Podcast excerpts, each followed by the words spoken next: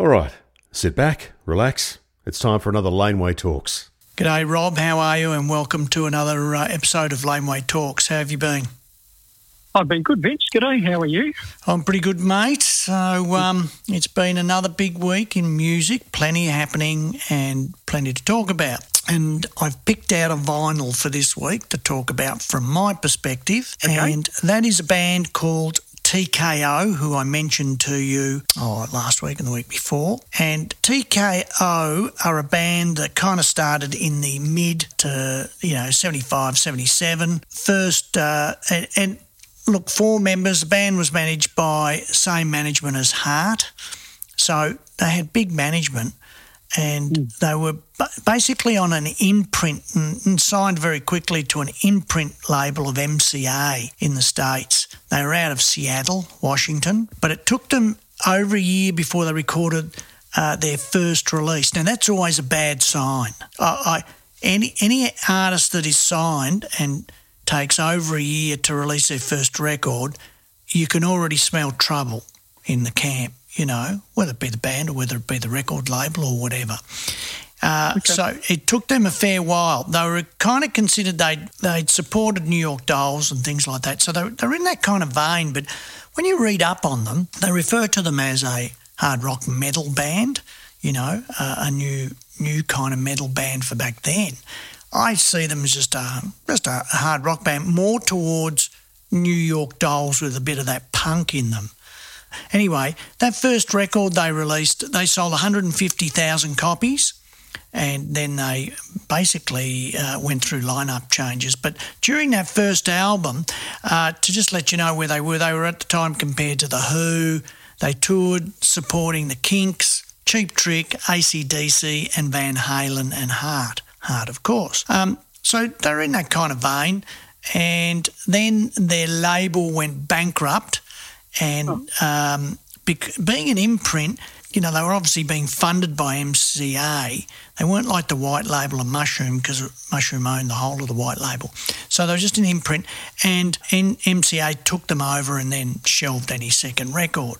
Uh, but they'd actually then they'd actually recorded went and recorded a second record after that. And they you know the thing is i don't know what it sounds like because you, ca- you can't get it because it was never released till 1984 and they then were they were like to you know um, metal church. I don't know if you remember metal church or queensridge and Queen's rail. uh, yeah and i call them queensridge. That's why. Queen's- yeah. Rail and Culprit. They compared to those bands. So that that second album again, it took three years for it to, to come out. You, you can you can smell the trouble, but they were such a good band. Then there was a third album in '86 after lineup change after lineup change, and which was aptly um, titled Below the Belt, which is, as we all know, I'm not sure if you do, but you may, uh, is the Mike Patto's project. And I don't know if you know of Mike Patto. Mike Boxer. Do you remember the band Boxer? No, I don't. know. Well, do, do yourself a favour in the next week because that's one that we may discuss. Mike Patto was a English singer and he he kind of known in his own right. And then he, he, he had a band called Boxer and they were very well known and they were just a English, uh, more rock band than rhythm and blues. And their first album had a girl on the front fully naked, so it obviously got banned. And then they put a boxing glove in front of, um, you know, her vital parts. And that's how they, they got past it. But that'll be a discussion another day. But their, their first album was called Below the Belt. So, so Yeah. here was the third album for TKO. Their last show was in 1986. Um, there's very little online except a 16 track, and this is on Spotify, 16 track Let It Roll release. Now, it's the original cover, but 16 tracks. So it's, I don't know, does it incorporate a, incorporate a selection of the other two albums or what? And as I said, I would put them into the early works into the New York Dolls category, but more polished than the New York Dolls. The New York Dolls to me were a little bit more trashy, uh, and they're just another band that should have made it. But you know, I listened to it on vinyl today because that's all I've got it on vinyl. I didn't really want to listen to an MP3. And every track's a killer track. It's just, it's great background listening if you like rock music uh, and a great vocal. So that's one for listeners to go out and, um, you know, discover, discover, even though it's 1977, you know, it's it was came out in 77, 78 or whatever. 79. 79. And, you know, um, 77 is when they formed, and then Yep. they got signed and took them till 79 that year, 78, where they didn't do anything and then recorded and released it 79. And uh, just a fantastic band. So have a listen to them, Rob, when you get a chance. And I'd love to know your opinion. And a great, unique vocal for uh, Brad Sinsel. So that was my, my little pick out of vinyl today. And I had a great listen with that. And so, uh, a little bit of other news from the music biz here were the Untitled Group were recognised this week as the top festival promoter in 22 23. This is really important as it's a new kind of big day out promoter like group establishing themselves at the top. And, you know, as we all know, the big day out, and uh, you know, I had a lot to do with them back in the day, and um, you know, it didn't it didn't go well at the very end. They took it too far, and it got out of control. Mm. It never should have. It should have been a Coachella, and just gone on and gone on. Anyway, Untitled are now taking over the reins, I think, and they've moved very quickly since forming in 2014. They're quite quite young guys, you know, early 30s, and so there's a whole new pack coming up. This is really important for the industry because we need these people to come through and find new ways of putting together festivals. Uh, you know, whether it be the type of festival or the financial backing of the festival or the artists that they, you know, put on. So Untitled have taken that kind of reign now. Uh, so new boys at the top. The other news uh, for us is Laneway releases in the past week. Now we mentioned Bullet Tram bought the lie with Kent Steedman and Simon Chainsaw, and then we had Font with their new track, The Tunnel at the End of the Light. Font. Font, F O N T. And uh, Font quintessential oh, northern suburbs indie rock band. You know, yeah, from your Coburg, um, Fitzroy, Elsternwick, um, or Yep. um, Brunswick. They, they're the quintessential indie act, and and they're just that indie rock band, and they're great, and they do what they do really well. Bullet Tram being completely different is a quintessential rock uh, act, uh, but doing more in the vein of the Cruel Sea. So, Okay. um, and they've just been released. Coming up in the the next uh, week or so will be a band called uh, Virgin Soldiers with Power Hungry, and we all know who they are. My Heroine by Remora. Um, and Remora are one of our long term acts and um, have quite good exposure in in India. They kind of cracked a song in India and they get a lot of streams out of India. And we have Grant Miller with his song Overrated. Grant Miller worked with um, uh, Craig Johnson from Mother Goose and still works with him on side side projects. And this is his solo works. So they're our releases in the next week or so, and then we uh, I'll bring up the ones after that. We have another Radio KSG coming too. That's I think a couple of weeks after that. So that's the kind of new new release and whatever, and um, and that's about it from me. So what do you got on the agenda? Um, well, I've been researching uh, different genre bands, metal bands. I was having a look at that over the past week because we wanted to talk about different genres. But I was going through them all today. I sent you a little list comprehensive of there's about 20 different genres. And I've kind of gone, okay, let's go back a little bit. yes. I got that list. Yes. Yeah. I was listening to them today and found it challenging, I should say. So I had to come back to hard rock because I just, what I was listening to, I went through about 10 songs and I just, I couldn't listen to any more of it because it's just a bit out of my taste and I find it very difficult to sort of listen to something that I just don't want to listen to. So I went back to the hard rock and had a look at the top 20 Aussie hard rock bands Hmm. That are out at the moment. um, in Australia. I thought that was kind of an important thing to do. And you asked me a couple of weeks ago about, you know, current metal bands in Yeah. Australia. Yeah. You know, and, I mean, there's the Parkway Drives and the Northlanes, which I listened to today, which are very full on. They're pretty much Sydney based. Um, there's a lot of metal. Um, well, they're not exactly young, are they, Parkway Drive? They're not young no, they're not. lads. Would they be early 40s, Rob? they, I think they would have to be now. Yeah. I mean, is, Uh, they're sensational band live, aren't they? I mean, um, they are. Yeah. I, I particularly don't like his singing, but that's not to say he's not a good singer. I don't like that style, but I love the band. Uh, you know, Yeah, me. I love the bands, but Yeah. the yeah the singing does. I'm not particularly fond of it either, Vince. So yeah. But you know, they But- they they are a big band, aren't they? They're just they are an international act. yeah, they're massive. Yeah, yeah, absolutely. And Northlane were another one who um, Well, I don't know much about them. Northlane. uh, same sort of band. Um, I think they're a little bit later vintage, as in younger, and same style or a similar style. I don't want to get too caught up in arguments about the comparisons between the two bands, but they were just a couple of the. You said to look into the new metal bands. Yeah. Um, there were a couple that I looked into. There was a lot, but they're the two that I wanted to mention today. There was another band that one of our customers came in today and he had their T-shirt on. It's a band called Death by Carrot. Let me just. I'm writing these things down, by the way. Okay, well, Death by Carrot are an Australian band that are self-funded and they go around and they have a self-powered PA system Yeah. and they basically tour the whole country and just set up and do gigs. Right. and they just play. And I saw their T-shirt today on one of our customers. He had it on, and he was telling me about the band, and they sound fantastic. Hard rock band Yeah. uh, from the up the coast, but they just Now, when you say hard rock, give me give me a similarity. Are they a, a hard rock like Cold Chisel, or are they Two- hard? oh yeah, two guitars, bass, drums, vocals. Right.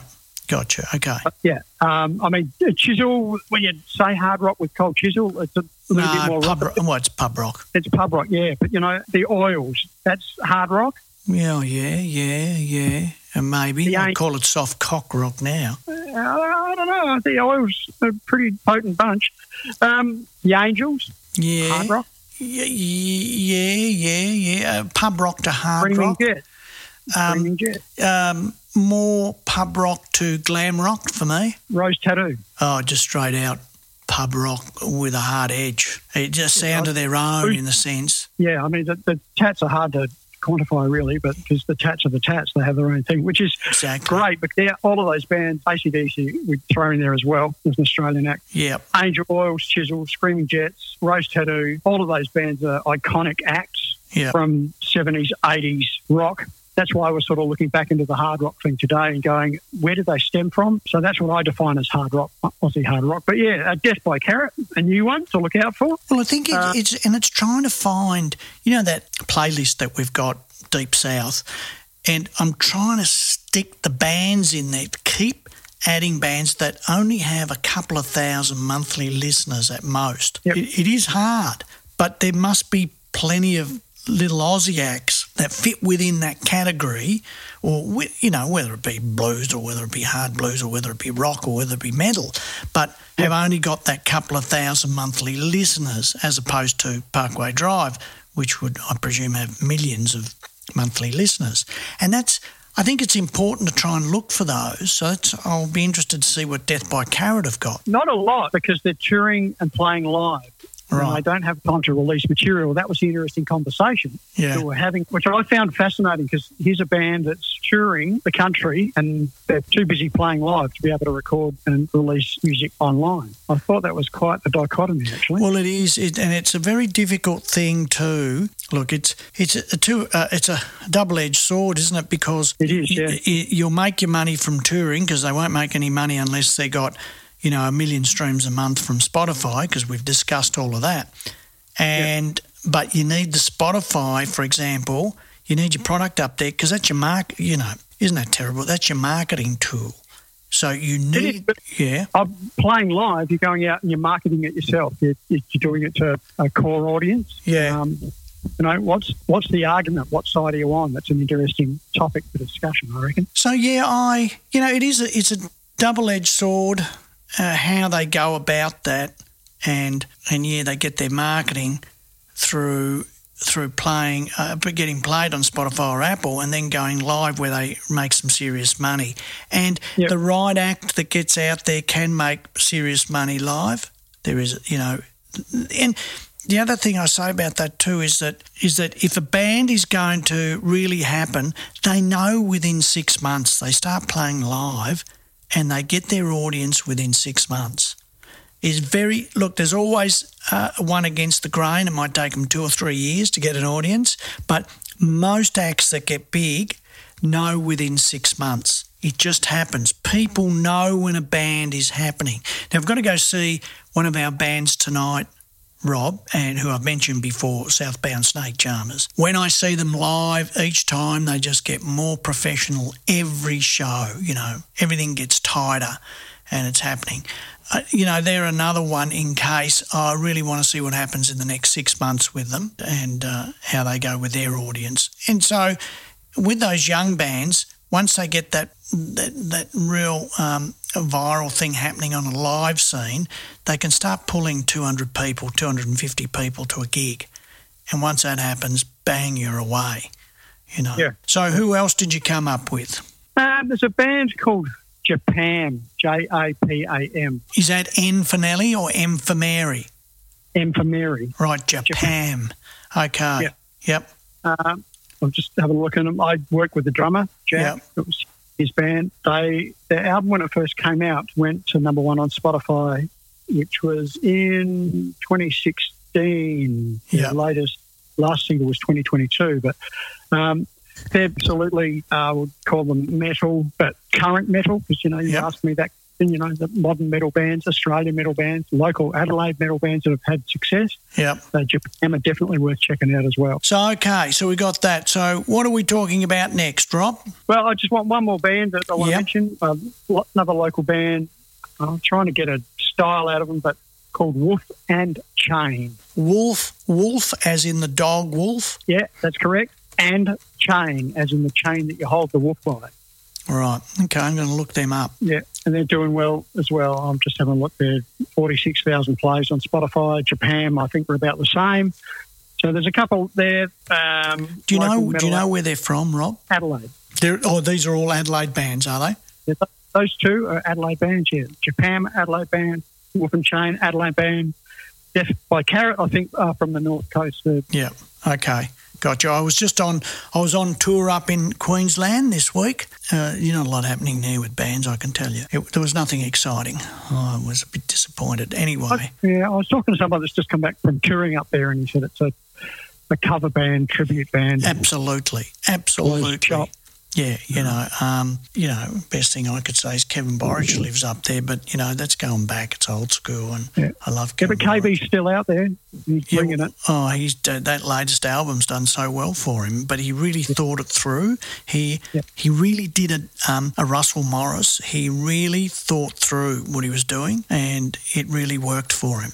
So he's done so well, uh, and it's good to see. So I'm going to check these bands out. I always love listening to new bands and seeing what's going on. Um, I mean, the other thing is too new new adds to our playlist this week. I put Which Pack Anxiety on, which is James McCann's Marshalling Yard.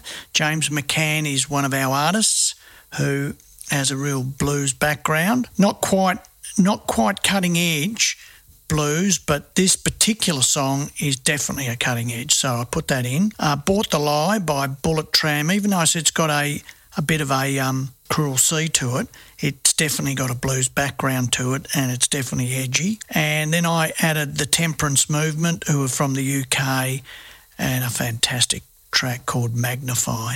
Uh, and one other one, uh, Ben Hemming, Holy for a Day, which is just sensational.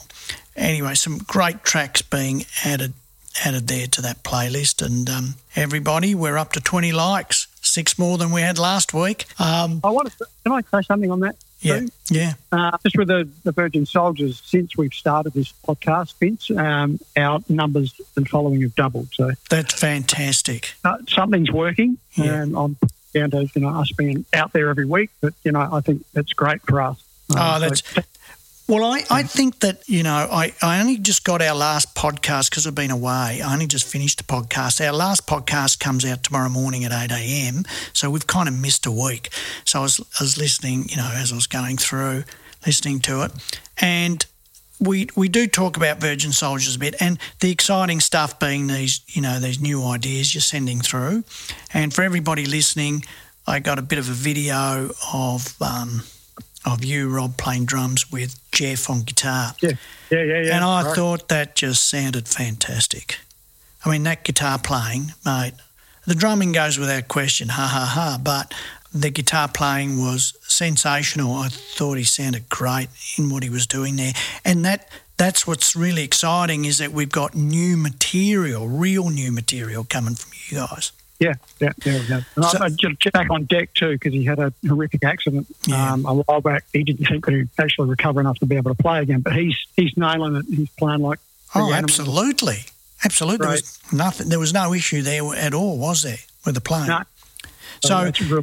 So this is all kind of coming together for you guys. That um, we will. I mean, what what do we say we've got coming out? Power hungry. Now let's just be. Let's just again. Just just power hungry is an old song redone. Uh, well, it's an old idea that you've only just recorded, correct? Or is it? Uh, yes, is that correct? Yeah, it is. Uh, I've got Jeff and Gib. We're both and myself. We're doing a clip for it as well. yeah, but it, but it's an old idea that you've just re-recorded now, or it was recorded before and you just added parts to it now. We've just added parts to it, and Right. I've remixed it and remixed drum parts. The, the Um, reason I say it, Rob, is I'm just trying to. I'm going to firmly draw that line in the sand. You know, with you guys, is that for every week. yeah, yeah, where well, you you know, push you uh, to release because I want new stuff from you. But Yep. that's that's an old recording and it's been jazzed up. But when we get to our first brand new recording and it's something that's been written now or in the last six months, and um, The and- next one after this, yep, Yep. and that's uh, what you've become. So that's what we're working on right. at the moment. And when will you have that ready for a schedule? Just waiting to hear. I said March the twentieth. Right. So that was the No, so you were serious about that date. yeah. Okay, good. I thought you were just hitting me up with one, but so oh right, okay, so Would I do that? yeah, March the twentieth. So well, good. So you'll need to have it to us by March the uh, Feb twentieth of Feb because it takes four weeks to schedule in. It does. Yeah, yeah, yeah. All right. What do is basically get some tracks from Gib. Yeah, Um, I know. Yeah, he's doing the video for Power Hungry, and we're, we're finishing off the one that I sent you as well, which was um, great track. It's off watching the world actually, breaking loose. right. Okay. All right. Well, this is good, and I think that's why you you're building your audience again, and that's you know, and that's why too that you you don't release an album anymore because if you release an, an album, it's come and it go, you know, comes and it goes, whereas putting your tracks out all the time, it's front of center all the time for the next twelve months. And there's this constant attraction to, you know, the bands, say in this case, Virgin Soldiers, because they're new tracks every couple of months. And I think you will just see your audience grow and grow and grow again. Did, did you, you said? I know you mentioned something about uh, the six, six weeks, every six weeks. So is, is that Yeah. a, Uh, well, what, what we what we kind of suggest is every approximately every six weeks. Now, I don't suggest prior to six weeks. I think that's too Okay. quick. So Yep. let's say it's every six to eight weeks. You should have a release out. yes? Okay. All right. Yeah. Well, I've, that projected outputs that I um, sent you the bottom paragraph of that, we're talking about eight new tracks, Yep. Over weekly intervals, you know, which is Yeah. over 36 to 42 weeks. So Yeah. So yeah, there's plenty there for the next year. absolutely, yeah. All right. So no, plenty happening there. Okay. Now we're on to any of your uh, university work. Um, I've been speaking with uh, Simon Frith from the University of Edinburgh because they want to publish my thesis Yep. as a book, but as a general release book. So I've Yeah. got to tone it back from academia. But um, Right. So that's kind of the big project that's been landed on me this week, which is exciting. And it's wonderful to speak to Simon because he's uh, one of the well revered um, musicologists of the past 20, 25 years Where's the Um, University of Edinburgh? The one in England? Scotland. Yeah, Scotland. Good. Okay. Yeah. Okay. Yeah, yeah. And uh, it's got a big music musicological department, and um, there's lots of works that have come out of that. And he wrote for a lot of um, music papers through the 70s, 80s, Yeah. 90s in the UK. So yeah, he's um, a well-respected journalist as well as a academic musicologist, and he's got lots of work out there. So yeah, he's helping me with that. He sent me back a list. We're communicating, so I'm really excited about that. Well, look, that, that's exci- that's exciting to have a book published. I mean, I know you've already got one in the sense of your tutorial books already published. To have this kind of thing happening, I think is fantastic, and it's great to be happening out of Australia and you know collaborating with overseas and whatever. So, I think that's just good again. And people like myself that seriously have no idea what you you have written for your doctorate. All I know is you've done it. So if a book comes out, published book comes out, it would be a great read. Now there'll be certain people that only like to read uh, the autobiographies of some artists, although it's questionable. Some of the artists that have got books coming out, it's just bloody laughable. I mean, some of them are like, "Are you serious? You weren't big in the day." who actually wants to read, you know, anything about you now? But when you get something like this, it's more, I say it nicely, intellectual, isn't it? And so there's there's some real thought into it. Well, it needed to be. So I'm going to be very interested to read it myself when it comes out, and Well, probably read gives- it. So will it probably give me a better it'll be, give me a better idea of what you've done, you know, because it, it's just so big. I just don't quite have an idea of what you've done. it is. It's um, it's uh, it's a hundred thousand words, one hundred and six thousand words actually, if you want to be that exact. And it's um over uh, 11, 11 chapters. Right. is what I've written. So I can run through the topics. I did actually in Laneway Talks. Yes. to just through a few of the topics each week. Well, I'd love to. I mean- I'd love to discuss the topic with you. Probably give me a more in depth Yep. look at what you've done. Plus, uh, I would like to debate you on certain things because you and me don't see eye to eye. I can tell you that. You know, and by me listening to all our podcasts, you probably you don't listen to them, do you? Once you've done them. Oh, I, I, Do I you? listened to, I've listened to all of them. As I said in my projected outputs, Yeah, communication during the week, I will be transcribing them yeah, um, because I want to pull out the data that we yeah, discussed and, you know, the to and from between the two of us. yeah. Because Well, I think it's some really relevant point. Yeah, well, I'll, I'll be interested to go through some things with you because, you know, we don't see eye to eye on, on quite a few issues in the music business, and that's really healthy. You know, I've always said that kind of stuff's healthy because we need people to bounce off each other in many, many ways to flesh out what's actually happening out there. Don't, don't you Yeah. think? I mean, it's just like I do. it's like politics, you know. You get- man, you got to flesh it out. But the, the depth of experience there between the two of us, Yeah. we're both similar but different. Yeah, yeah, yeah. I mean, I uh, I had dinner with Philip Jacobsen. No, I had lunch with Philip Jacobsen during the week in Queensland, and Philip is, you know, he's a fifty-year-old, sixty-year-old veteran because he's he's eighty now, and he was with Michael, Frank Stivala, Chuggy. Sam Riggy, all those guys. So Philip was basically uh, with Michael that whole time, but he wasn't the face of mushrooms. A lot of people go, "Who the hell's he?" And we were having, you, you know the name, yeah. So, um, you know, we had a good discussion about how things had changed so much, and you know, what we were talking about a few managers, let's say back in the late 80s, 87, 88, uh, where money was abundance. You know, we regularly did shows at the Palace in Melbourne where 1800, capacity 22, but regularly 1800. Yep. And, you know, we're doing that all around the country and how much money was involved and how many of those managers now are broke, you know, and they, they, you, I think you mentioned the education thing last time. You know, we need to educate the industry. Mm-hmm. And it goes down to management too, who are not educated enough to know when to right, make the right decisions and not spend money, how to put money away for a rainy day, and to set themselves up because it's far and few between who will be there for their whole, you know, lifetime having a career in the music business. So you need to know how to set yourself up. And just so many of them had so much money and had such a good time that they came out the other end with nothing. And that's and that that really goes back to your 70s and 80s managers when, especially the late 70s into the late 80s, the crowds that you could pull were big compared to today. Okay, for a local act. I know you can do plenty of Rod Lavers, but for local acts to be able to pull pull a thousand plus, that's you know that was quite common back then.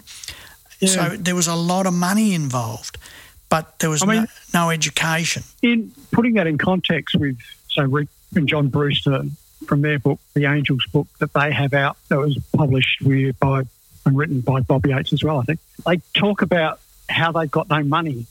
They're selling out all around Australia, but they don't have any money themselves to get through the week. And the band's in debt. Yeah, Phenomenal I, amount. I, don't, I don't know much about the Angels, even though Yeah. we had them at Mushroom, right? And I was involved in Howling and, you know, the live album and all that.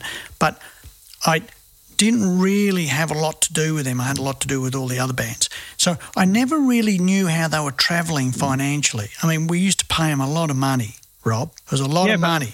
But are they? Did they not do well financially? No, Right, gotcha. if what they say in the book is um, any truth in that at all, which I, you know, I'm assuming there would be, um, yeah, they had a really hard time all the way through. Wow. So, I mean, the two Brewster boys must have made some publishing money, that's for sure. I think so, yeah. But when they keep talking about how much in debt they were, you know, Mm, all the way go back to the record company get advances, and then they didn't get advances overseas, and the albums didn't sell, and they ended up in more debt. And you know, it's like, wow, this is the seventies, this is the eighties, and this is probably one of Australia's biggest acts. It's Well, the models I told you last time were the same.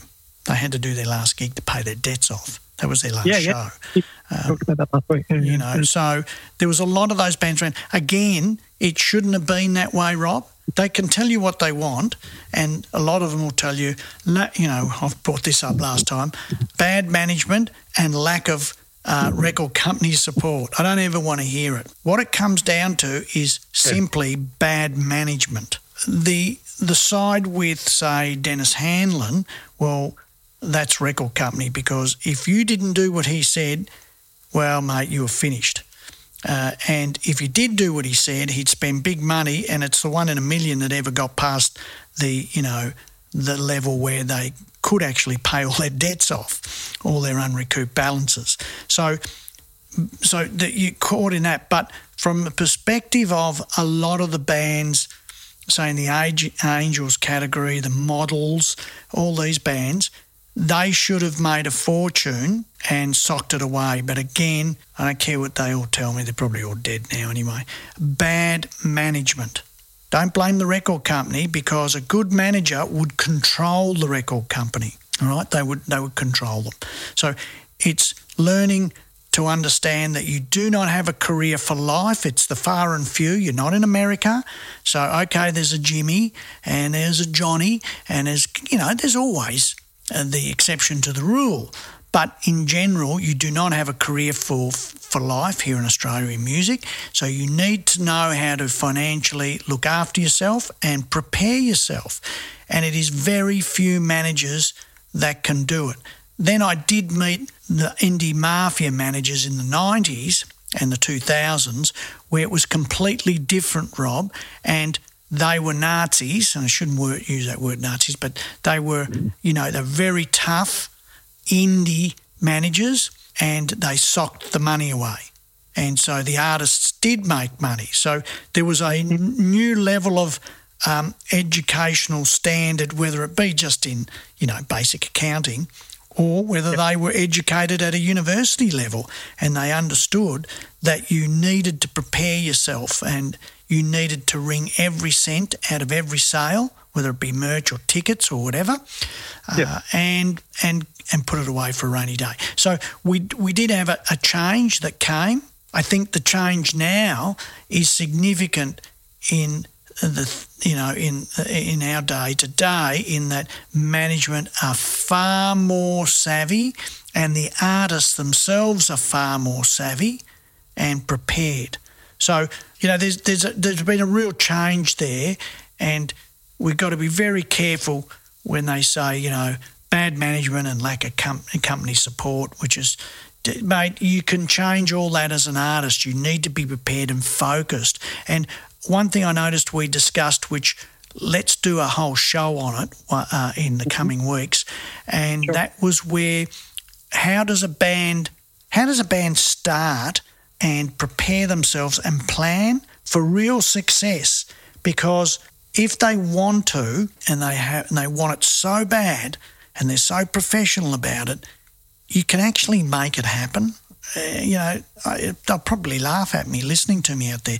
Well, you can laugh to your heart's content, but you can actually plan it. You can sit down and go, right, you know, what music do we want to do and how, how far do we want to go, commercially, or uncommercial, um, and what are, what are our plans to promote ourselves and how we're going to do this and who's going to have what jobs uh, to make sure it happens day in, day out. And Mm. you can actually make it happen. It's far and few between. There's not a lot about. Tell you one of the bands that were really good at it. I might have mentioned them in the beginning. Was San Cisco. And I don't know if you ever heard of San Cisco. Did you ever hear of them? No. Right. Well, San Cisco could do two forums in a row here in Melbourne. Well, you know how big the forum is, yeah? Yeah, I do. Yeah. Right? Wow. So that's the calibre of that band. Now, I met them back in the, I don't know, 2010 or something, maybe earlier, 2008. So, um, and they were so together, and the Cat Empire was another one. Now, you obviously know the Cat Empire, don't you? Well, I know a couple of the drummers that played with him. Yeah. Uh, Cat Empire, very together, knew exactly what they're doing, just like John Butler Trio. yeah, John, Darren Perugia um, just Like- did the last. Tour with them, yeah? Yeah, yeah. Yeah, so so you know there is there's certain bands people would never know, but they are very calculated bands. They knew what they wanted and they had a real plan and they stuck to their plan. And it, and it happened, you know. So it's, there's a whole show we could go through that because you know there's all that social media I can talk about and everything, and um, Yeah, yeah. yeah. and and uh, you know, and you know what genres they should look at and how they're going to get viral and all that kind of stuff. And it it really can happen. And then there's just the ones that luck it in. Let's not, not kid ourselves. There's always, as I said before, the exception to the rule. You, you just luck it in. You're the band at the right place at the right time. yeah, it's got a lot to do with that, I think. Uh, I agree with you entirely because there's not enough that can actually plan. They just it's just too hard for them. But most of them, yeah, just luck it in. They're they're at the right place at the right time. It's their time. So As long as you're a thing, you have a plan and you stick to the work ethic, um, it's just a matter of opportunity meets preparation. That's what those two very important things are. If you're prepared and the opportunity arises, you can get through that gateway. Yeah, nothing changes. Got to be good music, and you got to be professional on stage. That's right. None of this, none of this rubbish. Completely unprofessional on stage, waiting a couple of minutes between each song, mucking around, all that. Yeah. just not all on. comes stagecraft, you know, like that's Yeah. very important lessons to learn. Yeah, absolutely. So anyway, we'll we'll we'll talk about that. Then we'll we'll I'll devise. I'll put some notes together and we'll um, do a whole show on it. All right. Anyway, anything else there for today, or are we about done? One little thing that what the, the Angels and Dave Grohl have in common. What? When Dave Grohl was 14, he attended one of the Angels' gigs at the Paramount So he went to one of their shows. and loved them. Really? Yeah. Yeah, fantastic, isn't it? I mean, Yeah. it's But it's interesting that, that you know the Aussie influence is in there. Yeah. I just wanted to throw that out because that's pretty much what my research is about: is finding the Aussie influence that's gone transnational. Um, yeah, yeah. Something for us to all be very proud of and uh, not forget. Well, you know, it, I wonder if anybody's ever done any research on how many bands actually did make it overseas that we don't even know about here. Yeah, I mean, you've got your Airbournes and, you know, there's a lot of bands that are big overseas, Australian bands that we've got no clue. The other one, Stan Korichny, um, the guitar players from Mickey Finn, his young son is huge overseas. Really, I've never, yeah, never heard of him. Yeah, but um, Isn't that Yeah. it? Yeah, there's some some guys. It's like that girl guitarist from Adelaide. I mean, Orianthi. Yeah, and Yeah, look, the common person don't rock- know about her, do they? um, I mean, we all do because she was, you know, from Adelaide. Same with Sia Furler. I mean, Sia has an institute at the Elder Conservatorium, a special section that she basically funds, and it's called the Sia Furler Institute for Popular Music. So, you know, Wow. Anyway, much Adelaide musicians. yeah, all news to me. All right, well, um, let's get our uh, notes ready for next week, and you have a good week at work, and I cannot wait to get that finished track. Yeah, me too. All right, mate. Talk soon. Okay, Vince, take care, mate. See Good you, buddy. Bye. Well, there you have it. Another Laneway Talks. If you enjoyed that, just search Laneway Talks for more great conversations. G'day, folks. Mark Allen here, and The Ox, David Schwartz. uh, and we've started a brand new podcast called A couple of blokes, a couple of beers, and we're just chewing the fat. A Couple of blokes, couple of beers with Ox and Marco. I'm thinking about whitening my teeth just so when I smile. There's a new episode every Wednesday. Have you got a weight issue? Of course I do. it's a stupid loaded question. A couple of blokes, couple of beers with David Schwartz and Mark Allen. I'm eating the kids' Maltese. You're eating Piece their of- Christmas present. I am a piece of garbage. Listen wherever you get your podcasts.